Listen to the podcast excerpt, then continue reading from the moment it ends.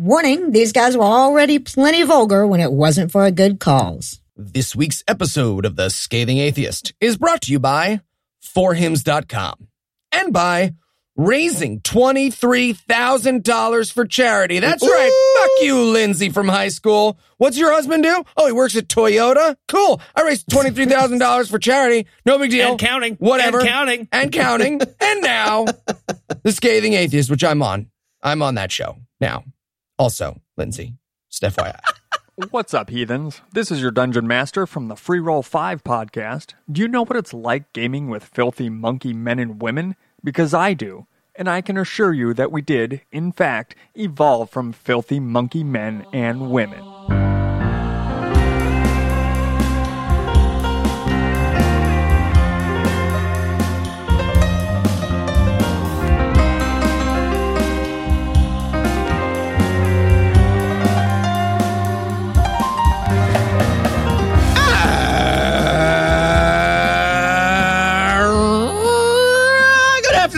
It's Thursday. It's November fifteenth. And it's National Clean Out Your Refrigerator Day. Because old milk never becomes new cheese. Heath. You don't know. I'm No Illusions. I'm Eli Bosnick. I'm Heath Enright.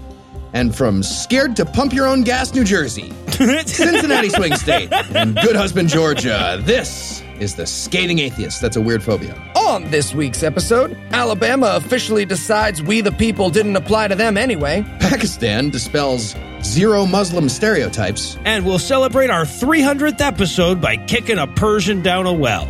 But first, the diatribe.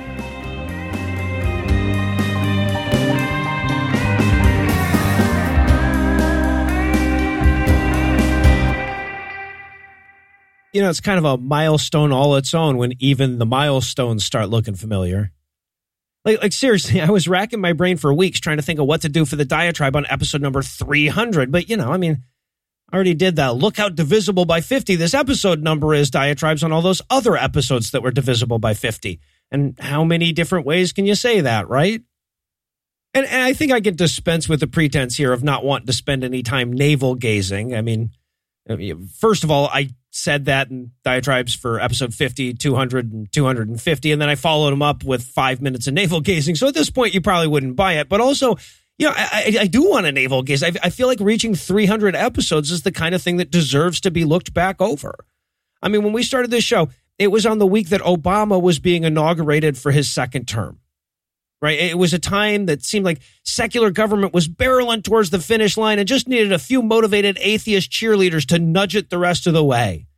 And the Supreme Court, yeah, flawed as it was, but it's, at least it seemed like a stalwart defense against theocracy. And that was with Scalia still munching on Cladween patty frogs behind the bench. The American electorate was made up of an ever larger share of non-believers. They were increasingly active in the political arena. There, there was real, albeit belated, momentum behind L G B T Q rights, and the hilarious flailings of the fundamentalists seemed increasingly desperate. We weren't popping corks exactly, but, you know, we were we were putting it on ice.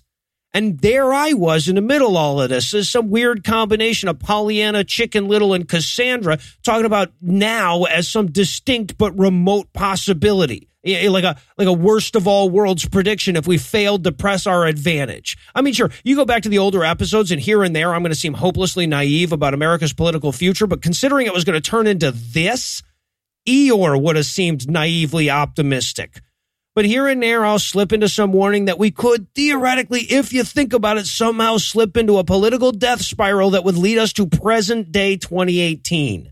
Now, don't get me wrong. I'm not saying I saw any of this coming or that I've got any greater ability to predict the future than a magic eight ball, but I've been afraid of it.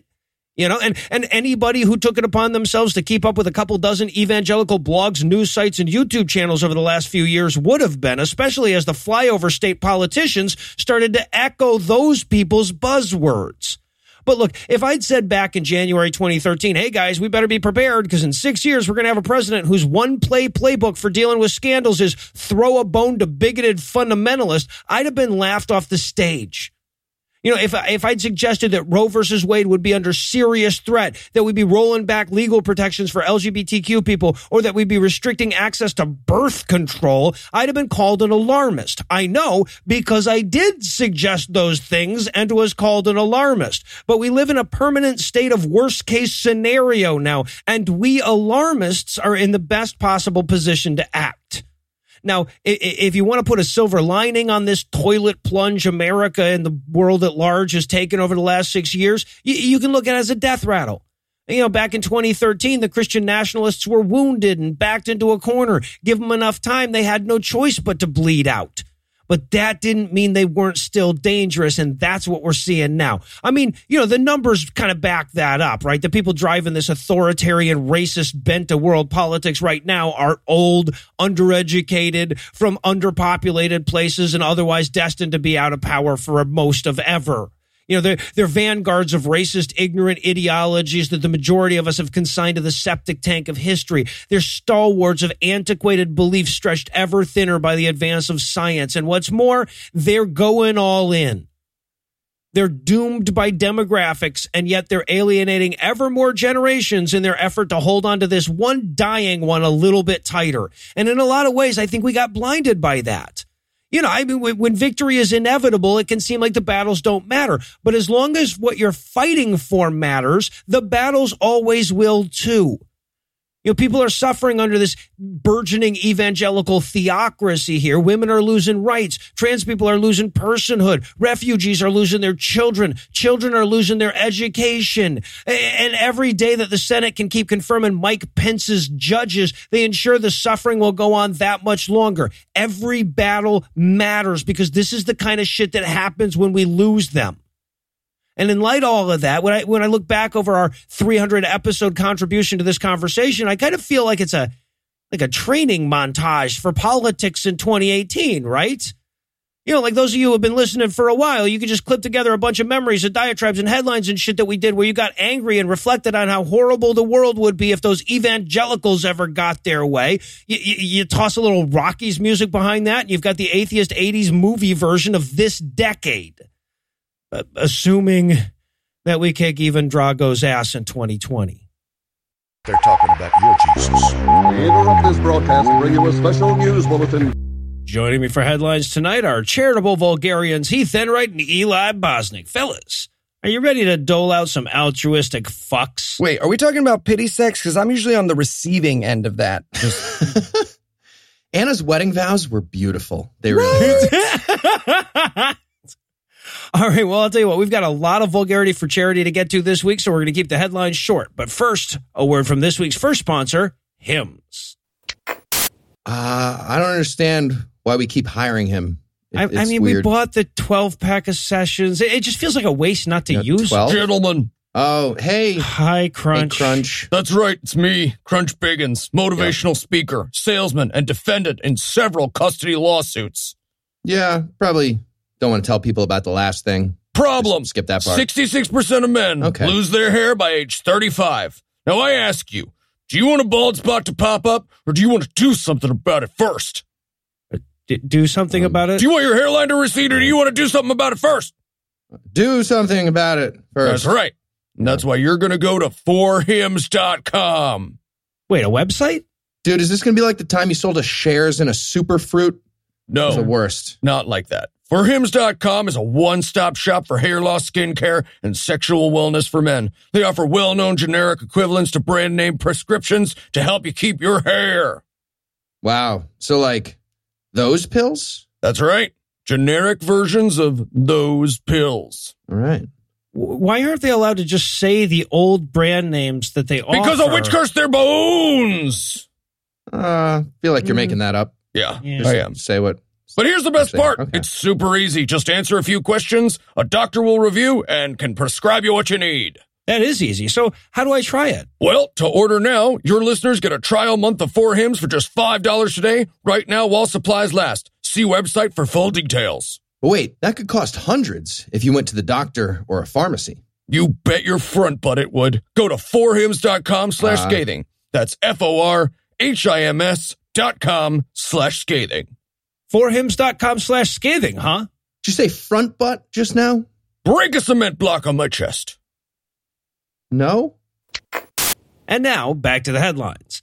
In our lead story tonight, while the rest of the country was heading to the polls to vote on amendments that would restore voting rights, increase the minimum wage, expand access to health care, and protect transgender rights, Alabamians were voting to make sure people with the wrong God would know about it when they went to the courthouse. Yes, amendment number one in the state with the third highest poverty rate, the sixth worst public schools, and the seventh highest violent crime rate was a measure to amend their state constitution to, quote, allow display of the Ten Commandments in schools and on other public property, end quote. And it passed. By more than a forty-point margin. All right, boys, start bringing out the Baphomet statues. We got some shit to do. mm. Roy Moore wakes up with a severed Baphomet goat head in his bed. He's like, okay, fuck, fuck. I'm not even a judge anymore. Just relax. All right. Chaz Stevens just twerking in his window, pouring goat's milk on himself. All right, so at this point, you're probably wondering, hey, does the Alabama state constitution supersede the We the People one? And no, it doesn't. We actually fought a whole war about that. It was a, it was a big thing. It was I, a big to-do. I mean, I don't want to be pedantic, but me and Heath weren't born yet, Noah. So you, you fought a whole well, war to, about we, that. With we, the royal we. Anyway, the A C L U was quick to characterize the vote as both unsurprising and legally meaningless, what with the First Amendment still being in effect and all. But they do fear that it will give public officials, quote, false comfort that they will be saved from costly litigation, end quote. And is if to save them the trouble of italicizing that, Alabama's Governor Kay Ivey has signaled that she'll do everything within her power to ensure that Ten Commandments displays are on display within ninety days of the vote. Cool. Cool. Couldn't just promise to pour a ton of money into a big hole because fuck everyone that isn't my religion. Is that too direct? What was she thinking here? Well, uh, this is Alabama, so probably something like Jesus, college football, Jesus, college football. Black guy, nope, nope, Italian, false alarm, Jesus, college football. Now, it's worth noting that the amendment actually prohibits any public funds from being spent on the legal defense of those displays, so when they're inevitably sued, it'll be like Christian legal defense funds were draining instead of the public coffers. And while there's no legal question that this is wildly unconstitutional, thanks to our latest pair of Supreme Court justices, there is a question about whether wildly unconstitutional matters anymore. So we'll keep you posted. Hey, but at least all those non-voters sent a message. You know, I think that's the important mm-hmm. thing yeah. we got to remember message. Here. And in B B eighty-six news, we have a follow-up on last week's story about the acquittal and release of a Christian woman named Asia Bibi, a previously convicted blasphemer in Pakistan. In case you missed it, she was on death row for eight years. Yelling, and rude, virtue signaler. Until uh, this latest trial finally decided not to have her executed for verbally taunting a Muslim guy who's been dead for almost fourteen hundred years. Also, she probably never did that, but doesn't matter. This is Pakistan. And apparently that's their national motto. So there you go. Right. No, Pakistan, come see our us killing you. Oh, that's weird. They have the same motto as Air India. So um, Miz Bibi did confess to insulting Muhammad, but it was to a literal pitchfork mob that almost beat her to death that day.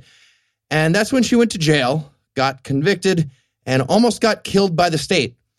But now that she's been legally vindicated, she's in the middle of uh, getting almost killed by the state again. Yep. Yeah. Instead of organizing her immediate asylum in uh, anywhere the fuck else, the government of Pakistan just released her into Islamabad, where they manufacture most of those pitchforks, I'm assuming. Mm-hmm. And while she tries to find asylum, her only protection is being handled by a government that almost killed her for talking. So yeah, well, but, okay, but it's not like they're just going to literally look the other way while a Muslim mob hacks her to death with machetes.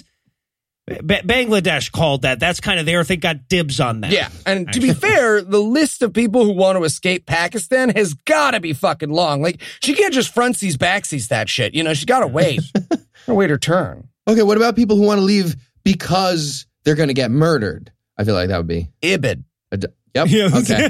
Yeah. Ibid indeed. So uh, in response to Bibi's acquittal, the country of Pakistan broke out into violent protests.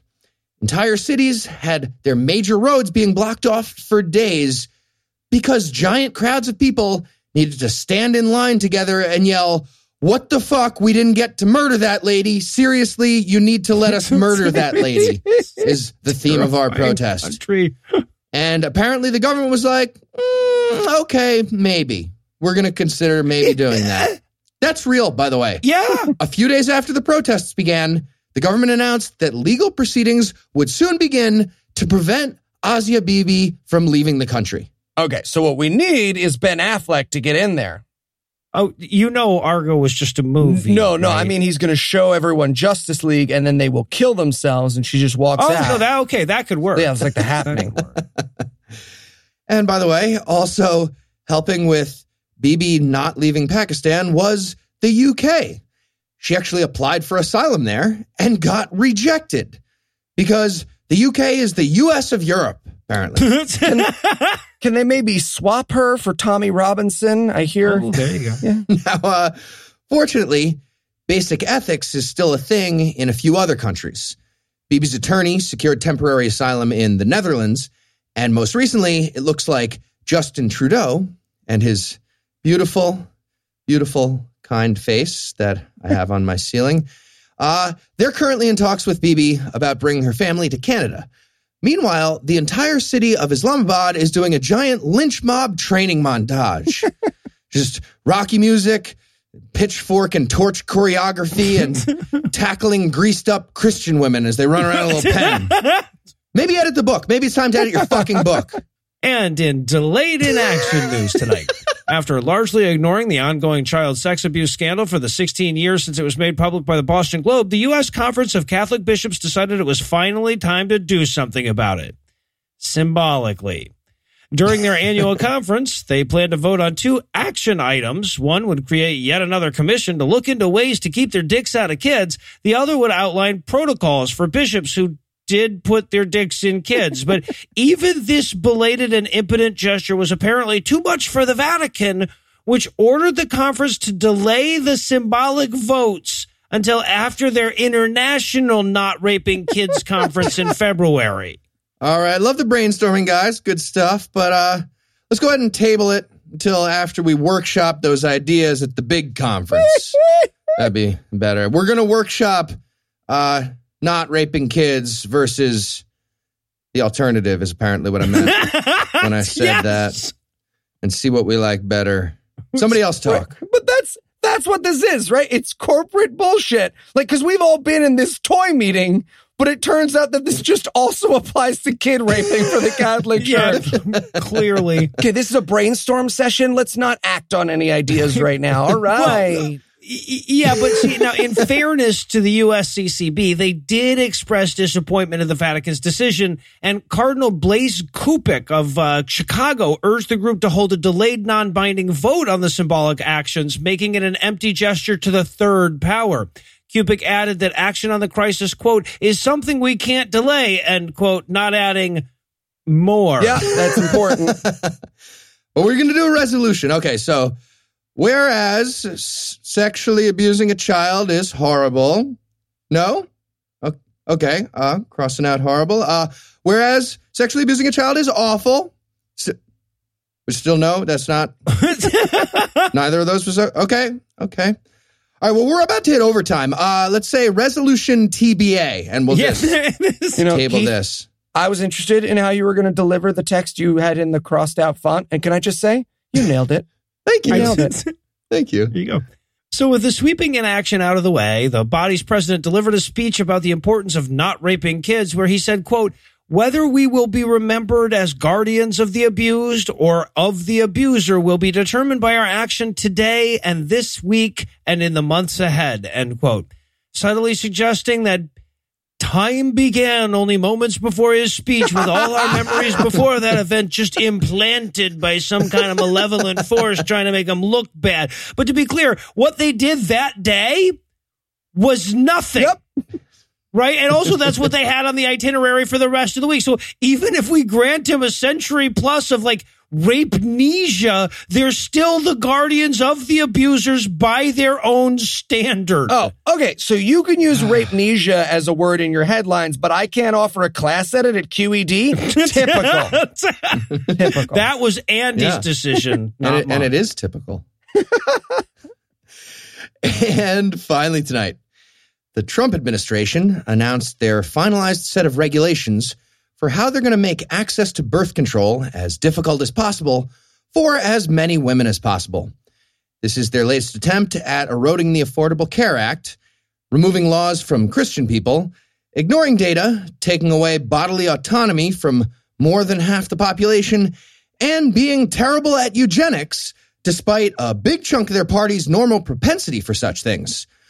Or, put more succinctly, the G O P is once again Republicaning. Cool. Mm-hmm. Cool. Was there a time when they stopped? Like, I've been pretty busy with the Vulgarity for Charity stuff. Did they miss? Did, was there a respite that I... Well, so, no. They well, the thing is that they've been failing at Republicaning mostly, mm. which is I, which is normally called libertarianing, but it's it's gotten weird lately oh, to have I sort see. of crossed okay. over. Yeah, so the new rules allow any private business or nonprofit group to withhold coverage for contraception in the health insurance plans they offer to employees. And the reason doesn't even have to be related to the passage in the Bible about I E Ds anymore. The reason could just be, fuck you, should have been born with a penis? Ah, doesn't matter, whatever you want. Any non-religious moral conviction is fine. So basically, we took the Hobby Lobby decision, which is fucking awful, that allowed religious people to break the law, and we said... Also, everyone now, apparently. You get an exemption, and you get an exemption. Fuck. You know, it's not the evil that bothers me. It's the obvious lazy evil. Like, next week, they're just going to be like, uh, blacking is illegal now. What? Yep. Come get my Senate seat in two Super Bowls. Who gives a fuck? Yeah, so this is obviously horrible. First of all, birth control is amazing. It's uh, the greatest. Strong disagree. What I meant, like the pill. Withdrawn. Yeah, well, that too. That too. But birth control is one of the most important inventions in history. Most people should definitely not be running their piece of shit, mouth-breathing D N A back into the gene pool. That's just irresponsible. Instead of chopping off foreskin, we should be tying it off on top like a bread bag for most people.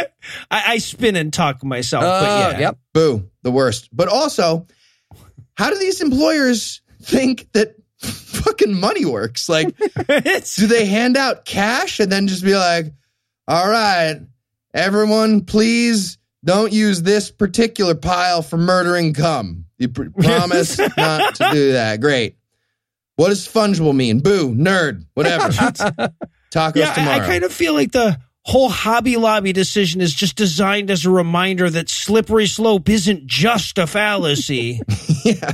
And in other news, nobody forgot about how the House got flipped and how Donald Trump is an embarrassment. Didn't trick anybody. And- With that glimmer of hope to cling to, we're going to close off the headlines for the night. Heath, Eli, thanks as always. Jumanji, what does that say? And when we come back, Thomas okay. Easel will be here to cuss at charitable people.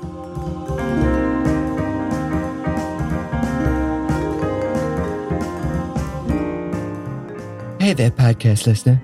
You know, I've done a lot of not smart stuff over the years, like running the world's only failed casino, or publicly admitting to being the thing everyone's accusing me of, or trying to jail my political opponents for crimes I committed, or the time that I went to... Sir, work. sir, sir, the ad. Oh, but you know what else isn't smart? Job sites that overwhelm you with tons of the wrong resumes. You know what is smart? ZipRecruiter.com slash scathing. Unlike other job sites, ZipRecruiter doesn't wait for candidates to find you. ZipRecruiter finds them for you. Its powerful matching technology scans thousands of resumes, identifies people with the right skills, education, and experience for your job, bro, and actively invites them to apply. So you get qualified candidates fast. No more sorting through their wrong resumes. No more waiting for the right candidates to apply for your job, baby girl. It's no wonder that ZipRecruiter is rated number one by employers in the U S This rating comes from hiring sites on Trustpilot with over a thousand reviews. Thanks, Taisharona. And right now, my listeners can try ZipRecruiter for free at this exclusive web address, ZipRecruiter.com slash scathing. That's ZipRecruiter.com slash scathing. S C A T H I N G. ZipRecruiter.com slash scathing. ZipRecruiter, the smartest way to hire.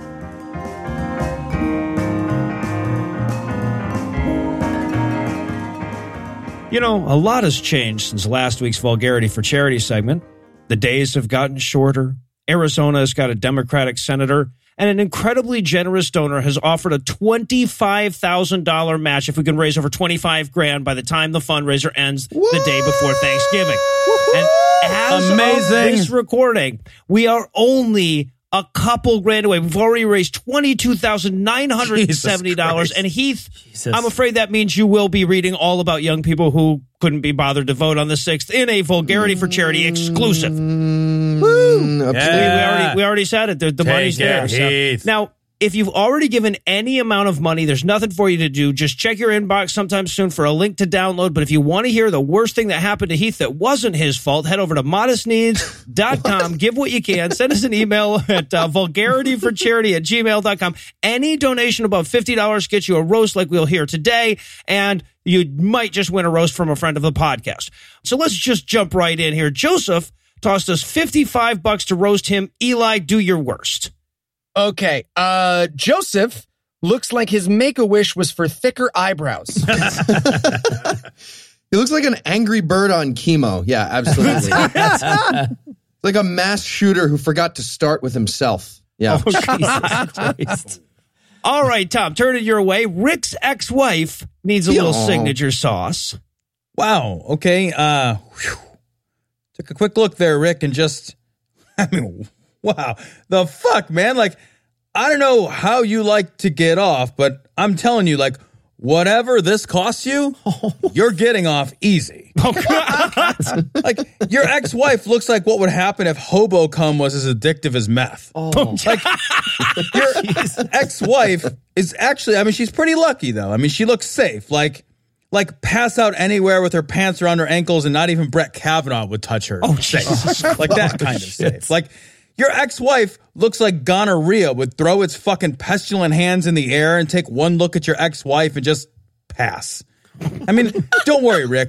Someday, when your ex-wife's five-year plan of blowing dudes in Buick Skylarks for twenty bucks finally runs its course and she O Ds, you'll have long since forgotten to care, just like everybody else. Oh, wow.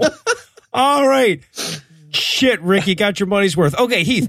Jordan would like a roasting for his wife and your Scrabble nemesis, Jenny.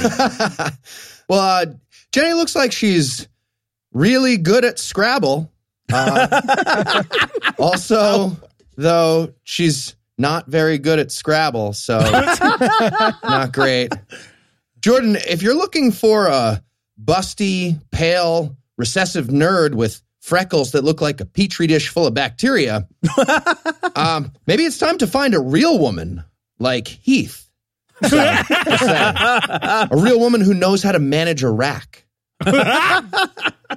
Jenny looks like your first date is under a waterfall she found as a little girl, and you're the fr- and she cheated on you. She cheated on you. She just got cheated on. She's actually really all right. Good so, Cecil. John gave us four hundred bucks to roast his buddy Phil. Okay. Um, Phil looks like there's an elaborate cord and pulley system to pull start his brain. He's he, he looks, I mean, he kind of appears to be starting a new kind of cosplay, Steam Plump. With that eyepiece thingy he's got going on, he kind of looks like Star-Lord from Guardians of the Galaxy if Star-Lord had developed an addiction for mainlining Oreo filling. Phil, buddy, you look like the V A tried their very best. Looks like if Ben Garrison made a cyborg. He looks like if the Million Dollar Man had been a coal miner. Noah, got one for you. Uh, Rebecca would like a roast for the state of Georgia, and I figure you're the man for the job since you spent last month doing the tough mutter they make you do to vote there. So yeah, you know, go for it. No, it just sort of comes out naturally during room tone. Okay. The state of Georgia is like if you took a fetid swamp covered in alligators, rattlesnakes, rat-sized cockroaches, and every kind of venomous spider indigenous to the U S, filled it with uneducated criminals, and then let them interbreed for thirteen generations. Oh, wait. It isn't like that. It is that. Right? It's the state so bad people sigh with relief when they get out of it, even though that means by necessity they're entering Florida, Alabama, Tennessee, or South Carolina. Or they just drove into the ocean, which is honestly the best possible option if you're already here. No using state mottos, we said. All right. Now, occasionally our listeners need a roasting that only we five can deliver with the accuracy and specificity of a Tomahawk missile. So it's time for a little something we call You Get It Right.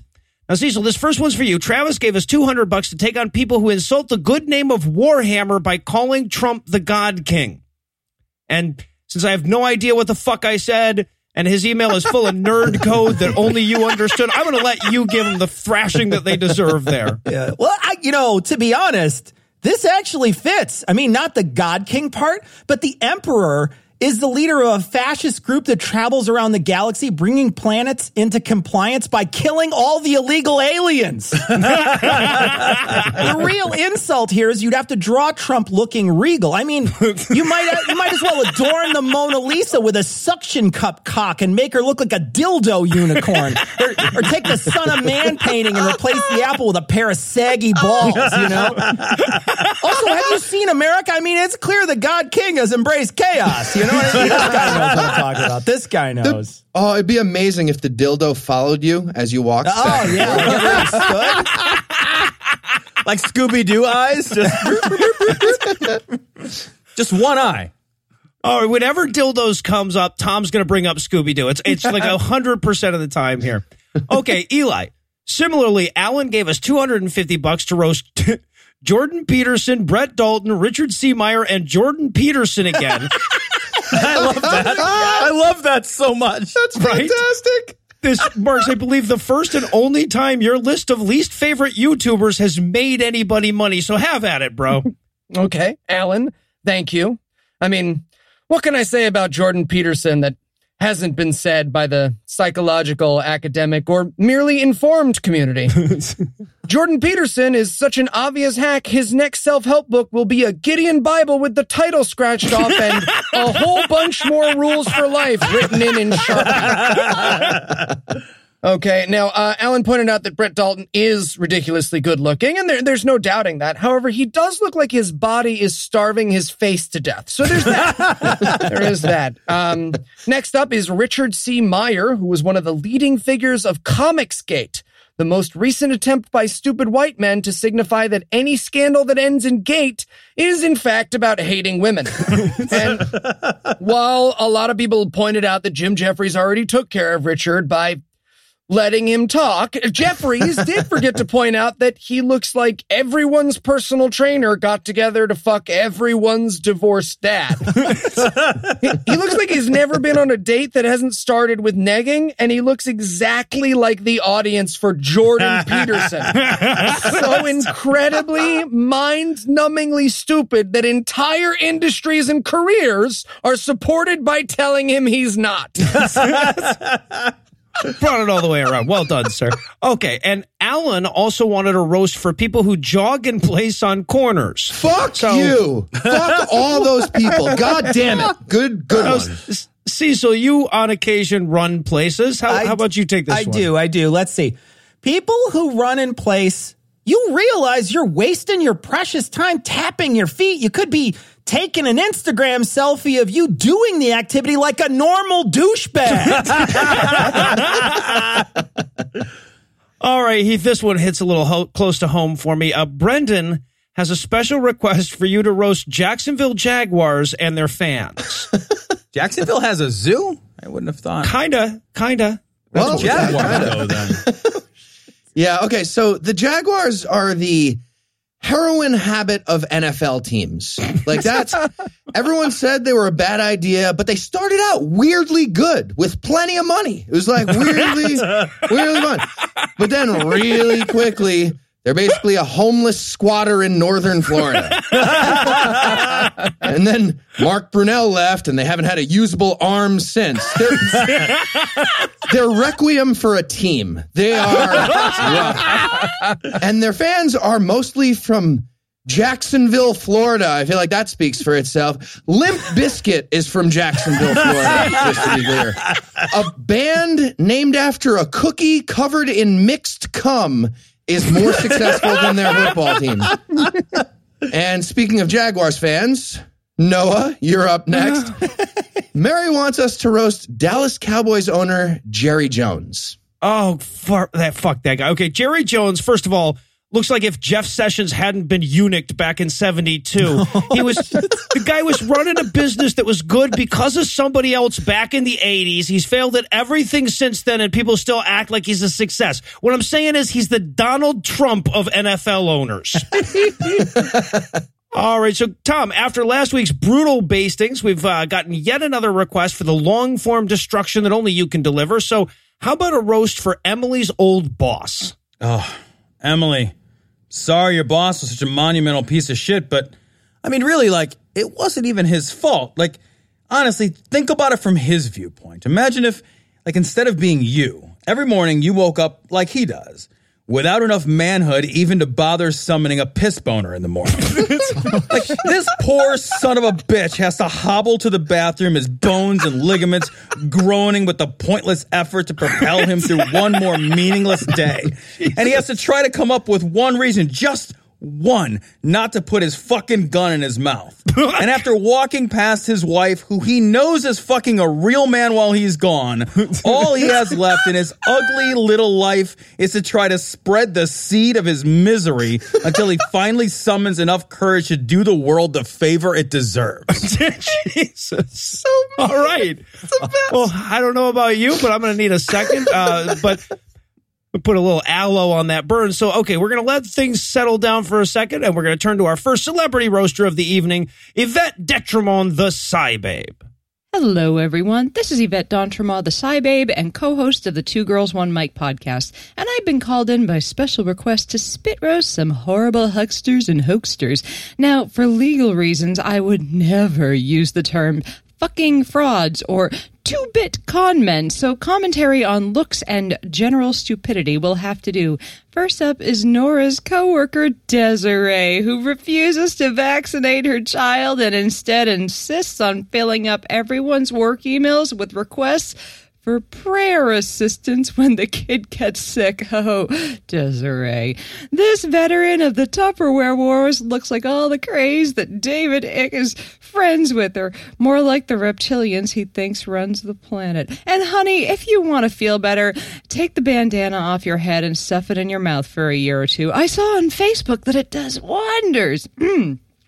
Next up, Amber gave us some dough to take on Michael Marshall's evil twin, Martin Shkreli. Mm. Martin might always look like someone's accountant who you just caught with his dick in the copier, but as many of you know, he's headed to jail this year. And and look, I'm not saying it would be funny if someone gave you AIDS in jail, Martin.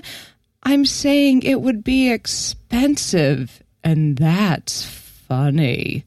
And finally, on a more serious note, as a woman with a chronic illness who also works against bullshit, a giant fuck you to Christine's chiropractor, anti-vax, Trump-supporting Uncle Mark, who uses machinations made her already difficult conditions worse. Uh, you know, Mark, as often as I've been told I'm a career destroyer lately, I almost wish it were true so I could end yours. And while I can take some comfort in the fact that you look like fat Ben Kingsley grew Dame Judi Dench's pubes on his face, my greater hope is you'll hear this, Mark, and know that while you're out there destroying lives, Christine is giving money to save them. This is Yvette D'Entremont, the Sci Babe from the Two Girls One Mic podcast, saying there's got to be a better way to raise money for charity than this.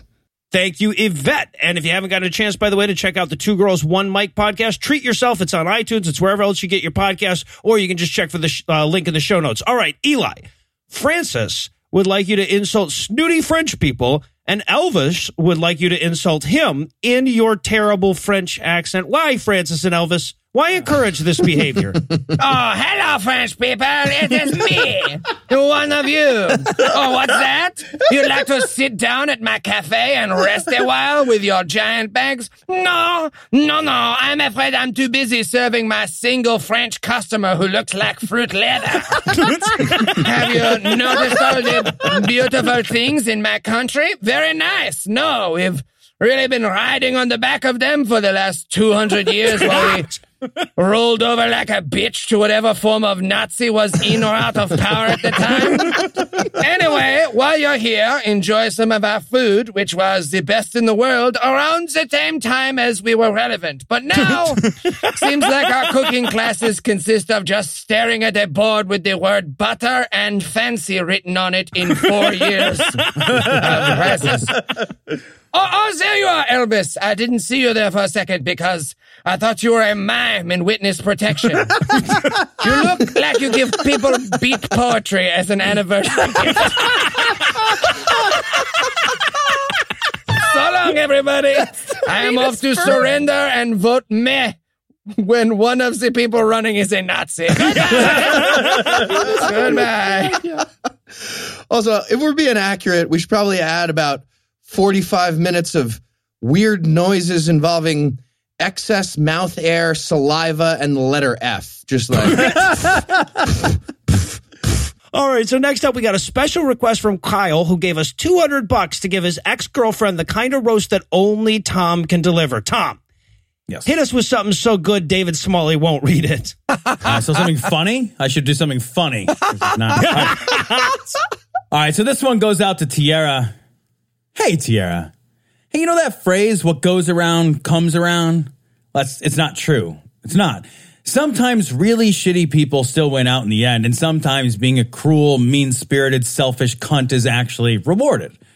And maybe, just maybe, Tiara, you will be one of those deeply fortunate, consummate assholes who never gets what they deserve. That's certainly possible. But maybe, just maybe, fate will intervene, and you will find yourself shivering and cold, the scent of your days-old urine filling your nostrils as you lay helpless on the greasy linoleum floor of your shitty third-floor walk-up, gasping your final breath, the last thought on your mind, only um, your astonishing, crushing loneliness. Hey, hey, Tom really hey, paints a picture. That's Tom's recycling material from the Heath roast. We said no doing that. Send me that exact text on my birthday. It's fucked up.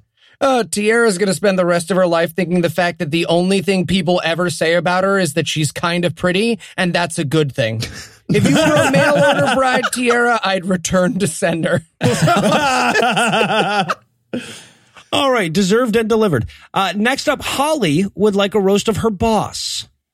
Holly, your boss looks like, you know, like if you walk in the room one day, you might catch him smelling your chair cushions. like, like your his face is pressed up against it so hard, and he's just like sucking in air like he's at the doctor's office. You know, he's the kind of guy that, you know, when you're in a meeting with your superiors, he'd throw you under the bus so fast he would redshift. And he looks like a campaign ad if you were allowed to run for parole. um, also, Kate wanted a roast of her brother-in-law, so Jamil, I don't give a fuck if I'm pronouncing your name correctly, but I believe it's Jamil. You look like Sinbad fucked a turducken that shot heroin while it was pregnant. Jesus Christ. And a- apparently, by the way, he's the kind of insecure asshole that forbids his wife from hanging out with other people lest one of them tells him how big a penis is supposed to get. He's the kind of asshole that would probably tweet Trump to see like what he's allowed to grab if his Facebook post went viral, you know? All right. Uh, Heath, Will would like a roast for Australian Prime Minister Scott Morrison. Uh, okay. Uh, he looks like an evil king's idiot son who, you know, like had to get promoted to a position of power eventually, but the king's super worried about it. So finally the king's like, all right, fuck, fine. You can have Australia. You get Australia. Scott Morrison is like, free ice cream cones. Whee! And the king's like, ah, idiot. This is serious. You're trying, you're running a thing. I just get, ah, fuck. And Scott Morrison's like, I shot myself in the leg with my gun. Like it was like, yep, there it is. Figured that would happen. Scott Morrison looks like he always just shot himself with a gun and smiled like an idiot because he's proud of himself.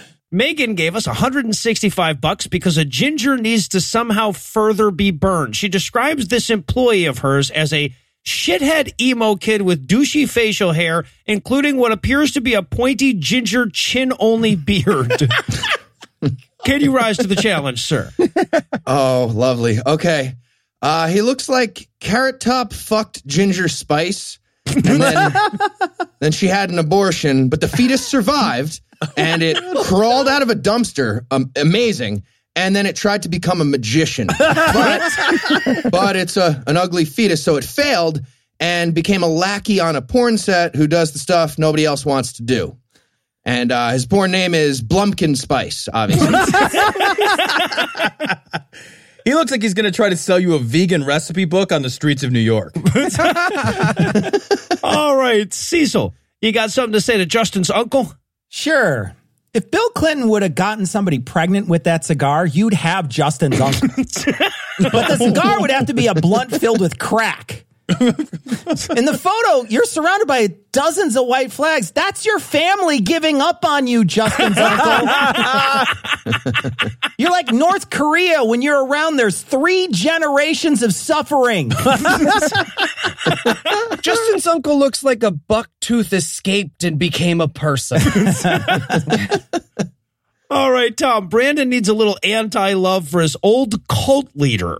Cult leader. All right. Uh, all right, guys. Imagine a man who, in one of the least religious, happiest places on the entire planet, has to resort to being a religious cult leader just so people won't vomit at the sight of him.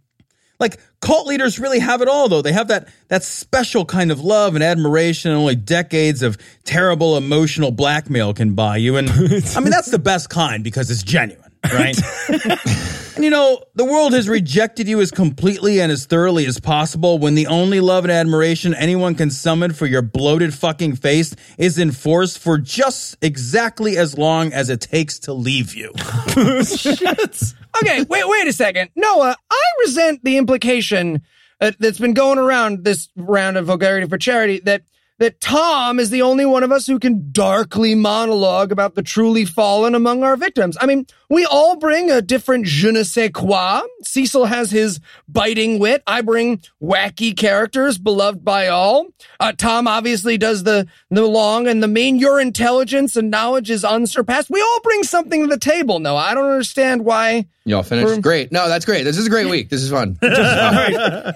All right, Eli, uh, what say you give the Tom treatment to Wade's dad, who definitely deserves it? All right. Okay, here we go.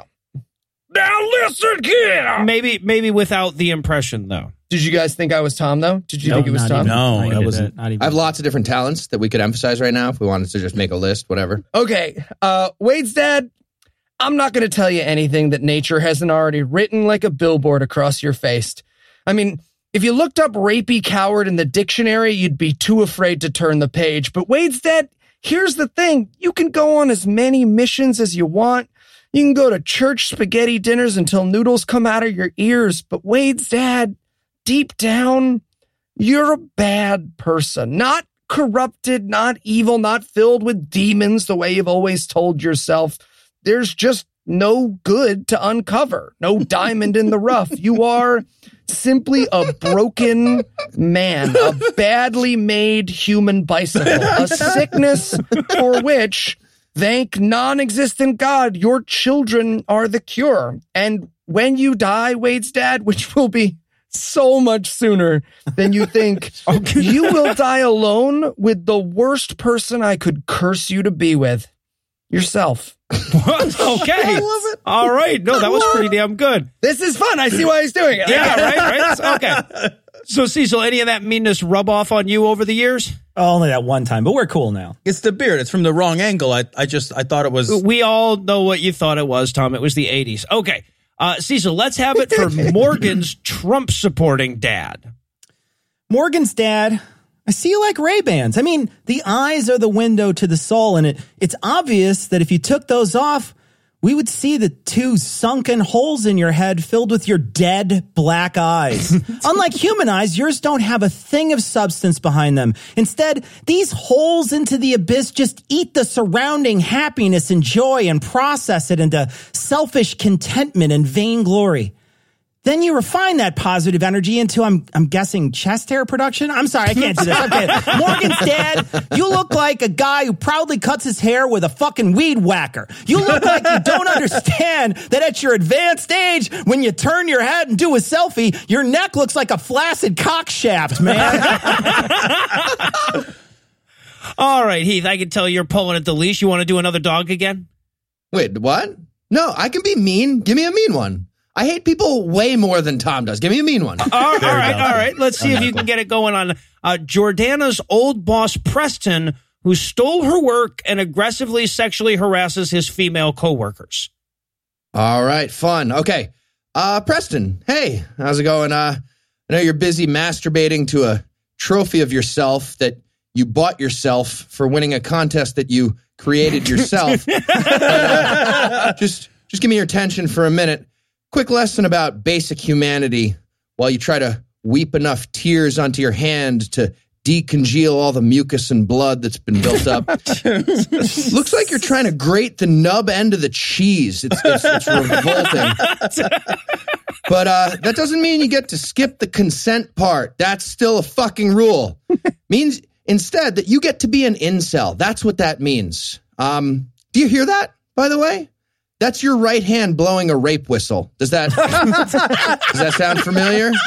Yeah, that's probably because your mom was blowing one when she gave birth to you. Just oh, like Jesus every Christ. Single Jesus female you've Christ. Ever interacted with wanted to do, but they probably just didn't have a rape whistle handy. uh, also, that's a third place trophy. You're bad at everything. You're really you're horrible. Uh, Who knew he had it in him, folks? Who knew? Felt good. Oh, this is fun. Felt good. No, you want a hit of this? I'm feeling great.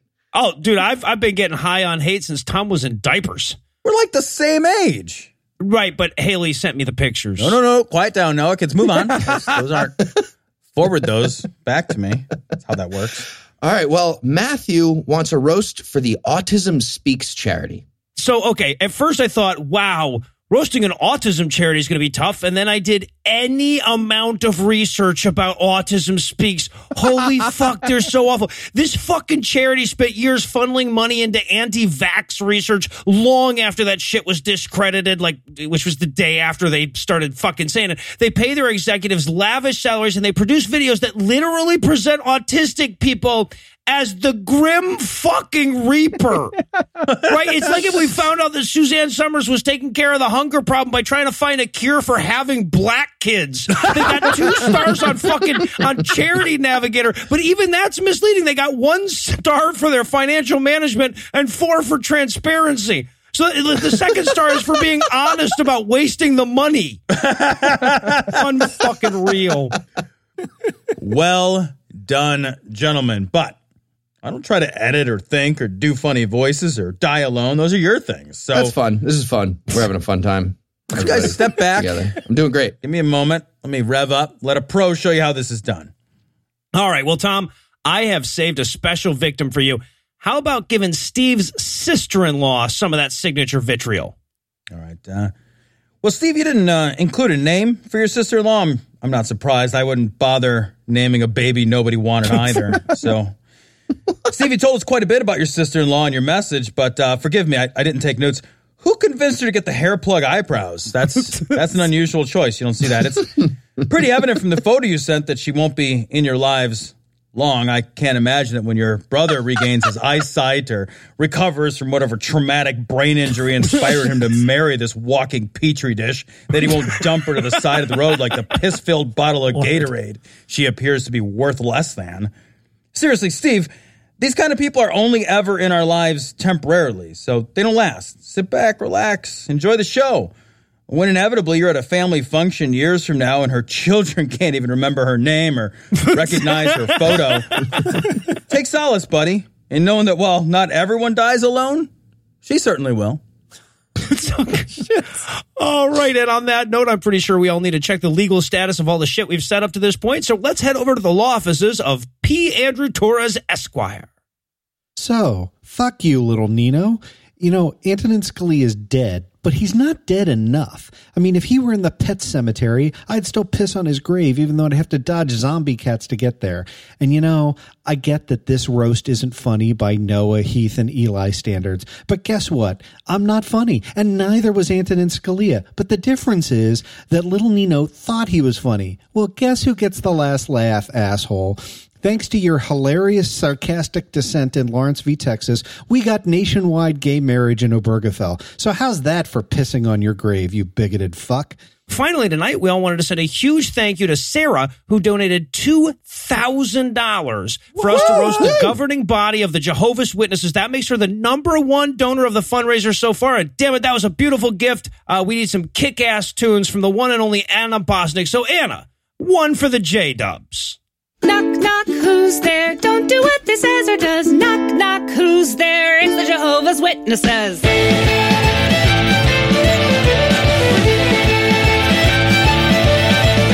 Knock, knock, who's there? It's the late Guy Pearce. Looked like a jelly donut made entirely of ears. And with him we have David Slane, who looks like a sheep on Novocaine. They ran their congregations like two power-drunk cashiers. Next we have Jeffrey Jackson and, of course, Mark Sanderson. They look like two potato heads melted into one. They covered up for child abuse because, and this is their excuse, they didn't want to embarrass the men of the congregation. Knock, knock, who's there? Don't do what they says or does. Knock, knock, who's there? It's the Jehovah's Witnesses.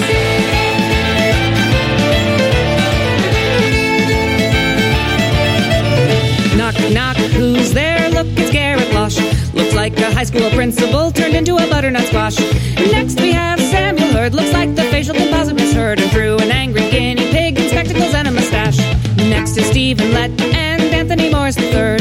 Look like two giant vassals trying to pinch out a difficult turd. They say tight pants will rob you of poise, and gay designers corrupt little boys and keep kids out of college so that they will be one of the herd. Knock, knock, who's there? Don't do what they says or does. Knock, knock.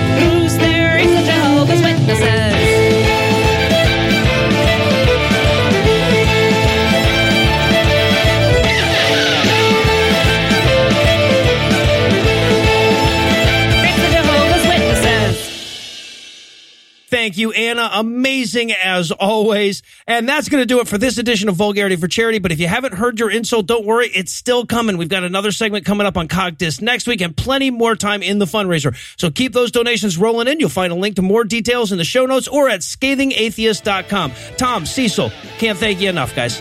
Thanks for having us. Before we retreat to the shadows this week, I want to let you know that if you can't get enough me in your life, you can catch me on not one, but two episodes of Philosophers in Space. It's a podcast where they break down the philosophical concepts and different works of science fiction. Uh, we spent a couple of episodes talking about one of my all-time favorite books, Snow Crash by Neil Stephenson. If you want to check that out, you'll find a link in the show notes. Anyway, that's all the blasphemy we've got for you tonight, but we'll be back in ten thousand twenty-two minutes with more. If you can't wait that long, be on the lookout for a brand new episode of our sister show's Hot Friend God Awful Movies, debuting at seven a.m. Eastern on Tuesday, and an even newer episode of our half-sister show Citation Needed, debuting at noon Eastern on Wednesday. I also want to toss out a thanks and an apology to Tom and Cecil. Thanks, obviously, for being here and, and being part of the charity drive, and apologies for not introducing you guys. We were recording two segments. It was super late at night. One was for their show. One was for ours. It was crazy busy. And then after we got done recording at like one a.m., Eli was like, hey, Noah, I don't think you ever introduced Tom and Cecil. And he was right. So sorry about that, guys. And sorry about that, listeners who were surprised by the sudden appearance of Tom and Cecil as though they'd just been lurking in the back of our studio this whole time. I, I also want to thank Yvette, Andrew, and Thomas for being part of the festivities tonight. You'll find their shows linked on the show notes as well. Obviously, I also need to thank Heath Enright for bringing the burn. I need to thank Eli Bosnick for keeping his insults within the legal parameters that Andrew said. I need to thank the lovely and talented Lucinda Lusions. We had to bump Twim this week to make room for all the generosity of our listeners, but she will be back next week. I also want to thank our Dungeon Master from the Free Roll five podcast for providing this week's Farnsworth quote. You'll find his podcast linked on the red rather busy show notes this week. But most of all, of course, I need to thank all the people who are tied with the Vulgarity for Charity donors for best people this week. Matthew Sterling, Amelia Helio Plump, Liam, Michael, Kevin and James, Tyson, Jonathan, Sarah, Benjamin, James, Nathan, and One Nation Under No Illusions. Matthew Sterling, Amelia Helio Plump, and Liam, whose I Qs have more digits than all but the hardest Sudokus. Michael, Kevin and James, Tyson and Jonathan, whose cocks are so big the Fremen of Arrakis look for spice where they've been. And Sarah, Benjamin, James, Nathan, and One Nation, whose ninjutsu is so so fast their fists are younger than their shoulders.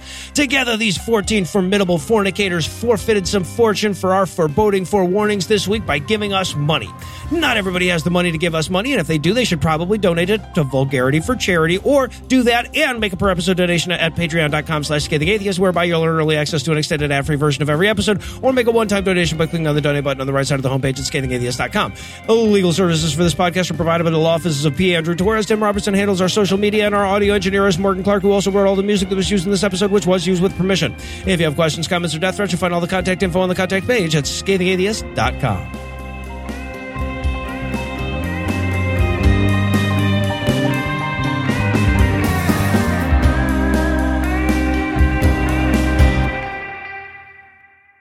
This is Scathing. The preceding podcast was a production of Puzzle and a Thunderstorm, L L C, copyright twenty eighteen, all rights reserved.